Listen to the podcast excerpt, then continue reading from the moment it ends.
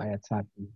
Kalau kita lihat pasal 21 ini memberikan uh, tentang apa itu uh, barang impor dan saat berutang. Nah, kalau kita lihat di gambar ini uh, mulainya impor yaitu pada saat di panah merah, pada saat barang melintas daerah pabean. Kalau dari bahasa normatifnya adalah barang yang dimasukkan ke dalam daerah pabean itu diperlakukan sebagai barang impor dan terutang yang masuk. Nah, saatnya di merah sini ada ke kotak di sini di merah, merah masuk begitu masuk kotak ini maka dia disebut sebagai barang impor dan mulai terutang biaya masuk di sini. Artinya barang yang diangkut oleh alat angkut di sini melintas itu sudah harus dipertanggungjawabkan oleh pengangkutnya.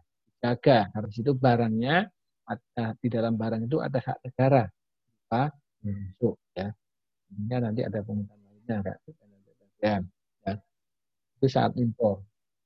Kemudian kalau dilihat di pasal 2 ayat 2-nya kebalikannya ekspor yaitu kalau untuk eh, ekspor pengertiannya adalah barang yang telah dimuat ke atas sarana pengangkut untuk dikeluarkan dari daerah pabean dianggap telah diekspor dan diperlakukan sebagai barang ekspor.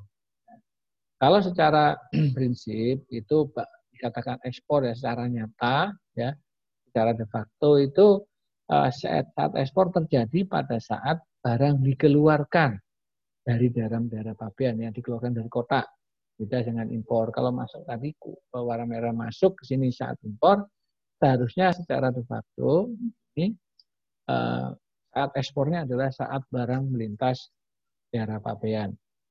Nah, tentunya kalau ini dipraktekkan, ini tidak mungkin dilakukan karena kalau di di sini nanti diberlakukan ketentuan seperti ini, tentunya itu effort yang luar biasa karena dia juga harus menjaga banyak orang di sekeliling pantai, di sekeliling daerah pabean, daerah pabean ini untuk memastikan bahwa suatu barang itu telah diekspor.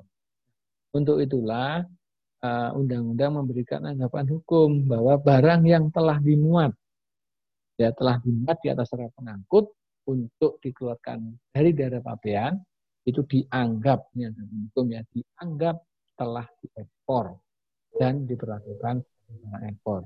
Walaupun pada hakikatnya barang yang di atas dimasukkan ke kapal sini itu masih ada di pelabuhan di sekitar wilayah daerah pabean Indonesia. Itu kalau sudah dimuat di sana pengangkut yang tujuannya ada luar dari pabean, tentunya nanti dibuktikan juga dengan uh, bukti dokumen pemberitaan barang, maka itu sudah merupakan ekspor.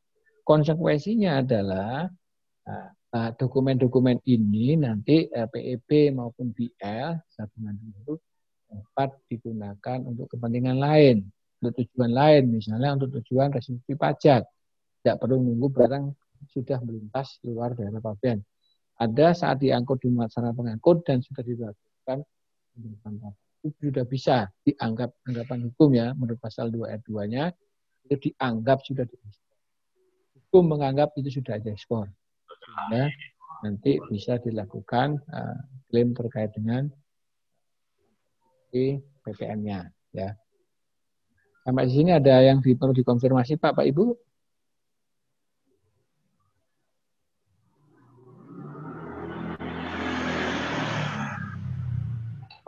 Ada yang mau dikomentari silakan.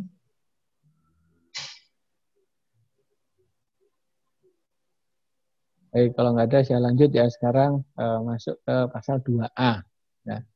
Di sini uh, pasal 2A mengatur tentang ekspor ya. Ekspor terhadap barang ekspor itu dapat dikenakan biaya keluar. Dapat ya, beda dengan uh, beda dengan impor ya. Semua impor kan semua barang terutang biaya masuk. Kalau untuk ekspor itu undang-undang mengatakan hanya barang ekspor dapat digunakan. Artinya tidak semua barang digunakan biaya keluar. Dari konstruksi kalimat seperti ini, ini secara umum bahwa barang ekspor tidak dikenakan biaya keluar. Digunakan istilah dapat ya, dapat dikenakan biaya keluar. Nah, dapat di sini diatur pasal 2 nih. Yang tujuannya dikenakan biaya keluar adalah untuk menjamin terpenuhnya kebutuhan dalam negeri. Yang kedua, melindungi kelestarian sumber daya alam. Ketika mengantisipasi kenaikan harga yang cukup drastis dari komoditas ekspor, ekspor tertentu di pasar internasional. Yang keempat, menjamin stabilitas harga komoditas tertentu di Nah, di sini biaya keluar merupakan instrumen fiskal ya yang digunakan oleh pemerintah untuk ngerem pengeluaran barang. Nah, tujuan apa? Yang empat ini. Misalnya menjamin terminal kebutuhan dalam negeri, rotan. Indonesia banyak membuat rotan. Nah, sementara di sisi lain, industri-industri yang ada di Indonesia itu juga banyak yang menggunakan rotan sebagai bahan bakunya. Nah, pemerintah perlu mengatur nih agar rotan-rotan yang ada di negara kita ini bisa digunakan sebagai bahan baku untuk industri yang ada dalam negeri utamanya sehingga nanti uh, digunakan uh, instrumen biaya keluarnya. Nah kalau rotan kadang instrumennya biaya keluar, kadang juga uh, larangan ya ganti-ganti. Oh misalnya CPO, CPO dan turunannya. Nah, CPU dan turunannya juga uh, merupakan salah satu bahan baku kebutuhan di dalam negeri. Misalnya untuk diesel, untuk minyak goreng, ya. Sehingga itu perlu diamankan dulu oleh pemerintah agar barang ini tidak uh, diekspor atau diekspor, ya, tanpa mempertimbangkan industri dalam negeri, maka uh, negara, pemerintah uh, mengatur melalui instrumen ya. Kemudian yang berikutnya adalah ini agak sebagai gambaran ya. Jadi barang-barang yang dikenakan biaya keluar tidak banyak. Pertama kelompok kulit dan kayu, dari dan kayu. Ya, kulit kulit mentah di sini ya. Kayu tentunya kayu yang eh, mengalami pengolahan sederhana, bukan kayu lok lok sekarang. Kemudian ada biji kakao. Biji kakao kena keluar. Ada kelapa sawit. Kemudian ada CPO, crude palm oil dan produk turunannya. Itu juga dikenakan biaya keluar. Caranya variatif kemudian biji atau raw material atau ore mineral ya itu juga ya karena uh, kita belum mengamankan kebutuhan uh, barang-barang yang biaya keluar ini uh, hanya lima macam ya yang sama lima cluster selain itu tidak dikenakan biaya keluar hanya kategori lima ini aja yang dikenakan biaya keluar nah sekarang pasal tiga ini impor jadi terhadap barang impor itu dilakukan pemeriksaan pabean. Pemeriksaan pabean ini meliputi penelitian dokumen dan barang. Pemeriksaan pabean ini dilakukan secara selektif dengan mempergunakan manajemen risiko. Nah, manajemen risiko di sini itu uh, manajemen risiko melekat pada barang dan pada importir. Ya. Jadi risiko barang dan risiko importir.